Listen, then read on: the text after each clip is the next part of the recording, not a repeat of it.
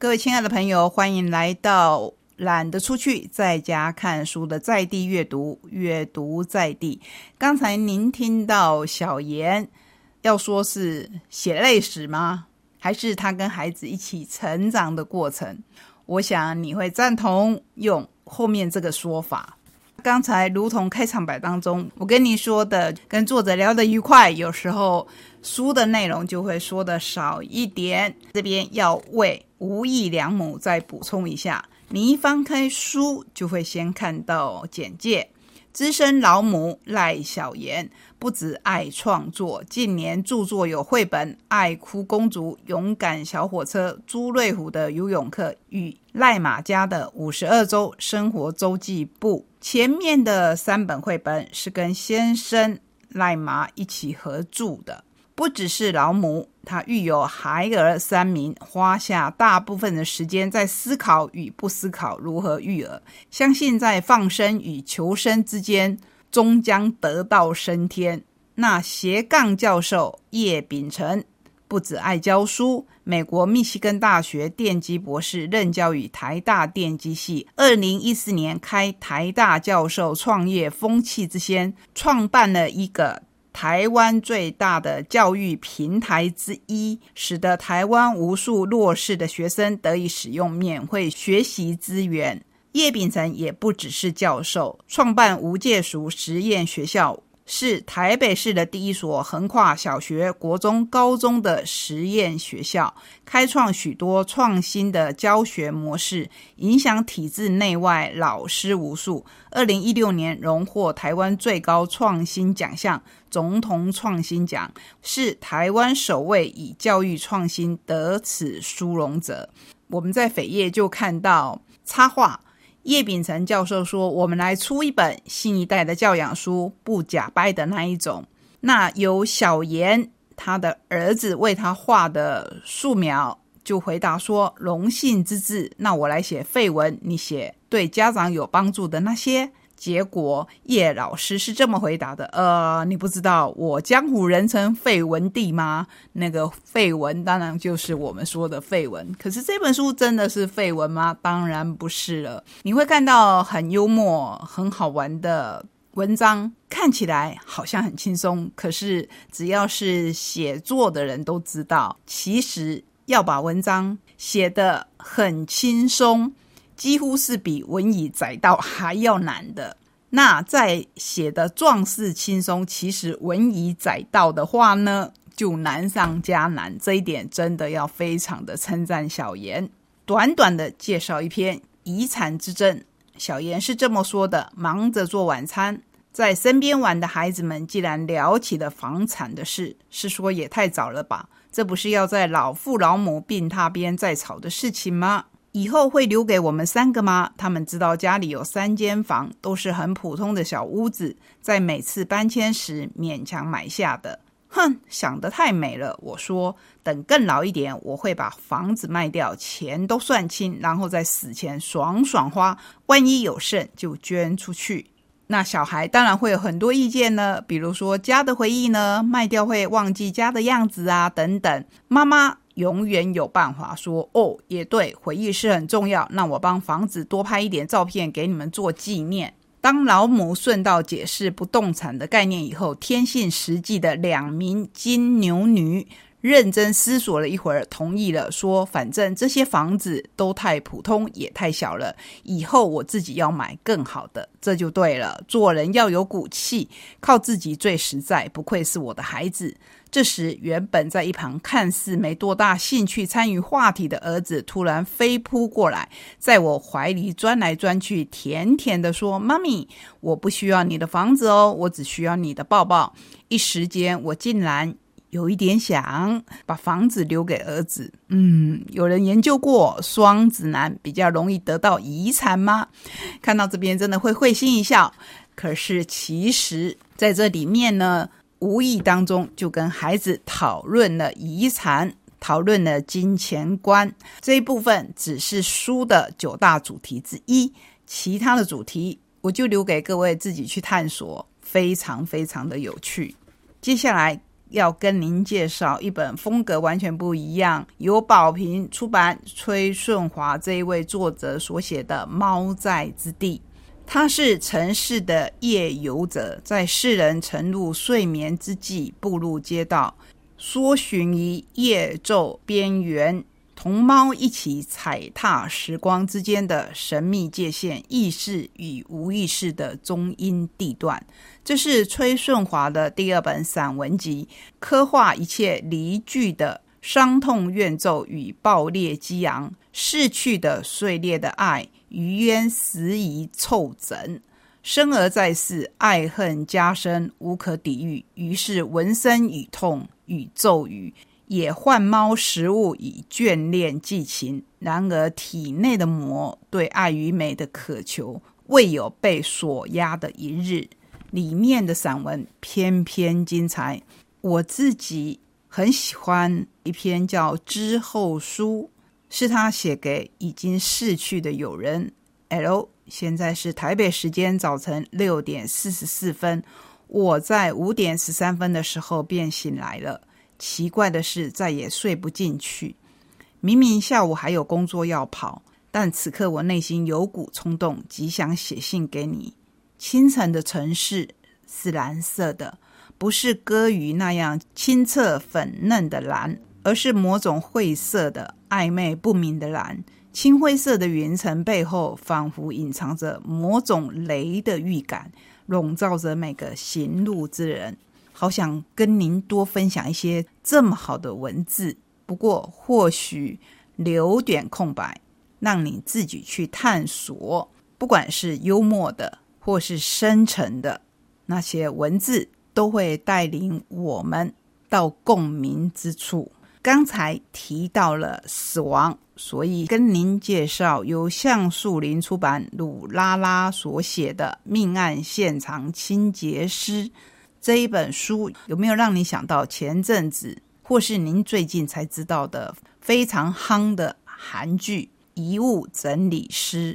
其实之前在节目当中曾经介绍过日本人写的类似内容。如果我们把日本那一本书加上韩剧，加上我现在要介绍给您的这一本台湾人所写的书，您就知道这一个行业其实是。非常重要的，平常不为人所知，可是，在生命的最后一层，乃至于在我们的生活当中，原由于很亲密的人的最后一层，才会接触到。介绍文是怎么说的？这是一个你我都陌生却不容忽视的行业。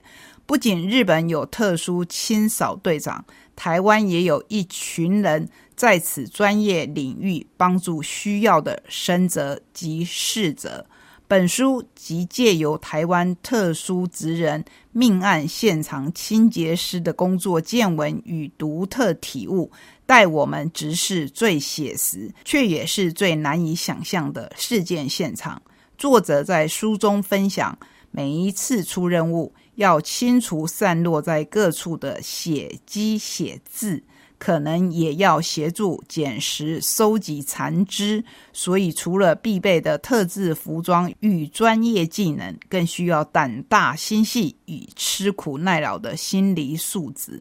而在清扫过程当中，有时要安抚家属的悲伤，有时要面对外行的质疑，甚至是同行的相欺，有时也会遇到蛮不讲理或者讨价还价的客户。当然也会收到来自委托者的由衷感激。作者说，处理看得见的脏污与垃圾，并非最困难。现场浓重腐臭味也能靠清洁药剂去除。最棘手的清整，往往是看不见的人心。在我们节目当中，曾经介绍过大师兄的几本书，在这一本由鲁拉拉写的。书里面我们看到的是另一个跟生死有关的行业。鲁拉拉南华大学生死学系毕业，于二零零五年开始接触殡葬业，现职是月明有限公司特等扫地工，也是台湾第一位命案现场清洁师。到目前为止只做过两种被家人极力反对的工作：殡葬业跟扫地工，也承受着庞大的压力，不管是金钱，或是人们不解，或者是鄙夷的眼光。但是让他愿意坚持下去的最大理由，除了能够协助家属们安心面对与处理后续，还希望尽一己之力去帮助社会底层孤独无助的往生者。愿逝者能好好的走完最后一里路。里面有一篇让我印象很深刻，题目叫做《离乡背景的梦想》。我们要先知道，命案现场清洁师其实是整理遗物，就像我们看到的韩剧一样，就是大体已经由接体员接走以后，或是已经送到殡仪馆以后，命案现场清洁师才会到现场。不过，通常会需要清洁师的场所，您可以想象，就不是一般自己家人可以清理的场面。这一次，他清理的是一位离乡背景、想要多赚一点钱给偏乡父母过好日子的女孩。问题是，很多的现实都不及想象的美好。所以我看到的感动是，鲁拉拉在整理了我们看起来实在是很难以想象的现场以后，他面对着赶来的父母，问他这次处理的费用要多少。同时，从口袋中掏出些许皱巴巴的钞票出来。我说六百，他们一脸不可置信，惊呼：“怎么可能？就是六百！”我说六百就是六百。看着他们从皱巴巴的钞票中拿出六百元，我收了下来，并从自己的口袋也拿出了一些钱，凑了三千五百元交给他们。工作一定要收费。但是收了后怎么使用是我的决定，这些钱是我的一点心意，你们辛苦了。等一下我们现场确认没有问题后，就先去休息吧。我陪着他们看了现场环境，目送他们离开以后，我也离开了现场。这一本书其实每一篇文章的后面会有“如是我闻”，那个“如”是鲁拉拉的信，不是。我们平常会看到的“如果”的那一个“如”，他是这么写的：但我穷，只能有美梦。我把我的梦铺在你的脚下，轻一点踩，因为你踩着我的梦。他祈求锦绣天衣，这是叶慈的诗。要不是生活不易、求职困难，或是为了更好的待遇，有谁会愿意离开家乡、离开舒适圈？有人北漂、南向或西进。东边就只能跳到太平洋了。这一句话，下次如果有机会，应该请卢拉拉跟我们解释一下。对，像我们住在东部的人，真的是东边就只能跳到太平洋，或者到更小的岛上去，就是为了过更好的生活，追求更好的出路。只是离开了家乡，就是出外人，一切都得靠自己。人是为了生活与理想，带着简单行囊离开了家，满怀期待来到大都会，日夜都梦想着有朝一日能够衣锦还乡。然而，又有多少人真能实现心中那一份理想与盼望呢？令人惋惜又讽刺的是，当初一心向往的逐梦之处，也可能是让人失去希望，甚至了结生命的地方。如同狄更斯在《双城记》中所述，这是最好的时代，也是最坏的时代；这是智慧的时代，也是愚蠢的时代；这是信仰的时代，也是愚虑的时代。本来还有一本书要介绍给您，可是碍于时间的关系，我就把原本要介绍的书再演一下。今天就以狄更斯在《双城记》中所写，鲁拉拉所引用的这一段话。来为我们的旅程画上句点。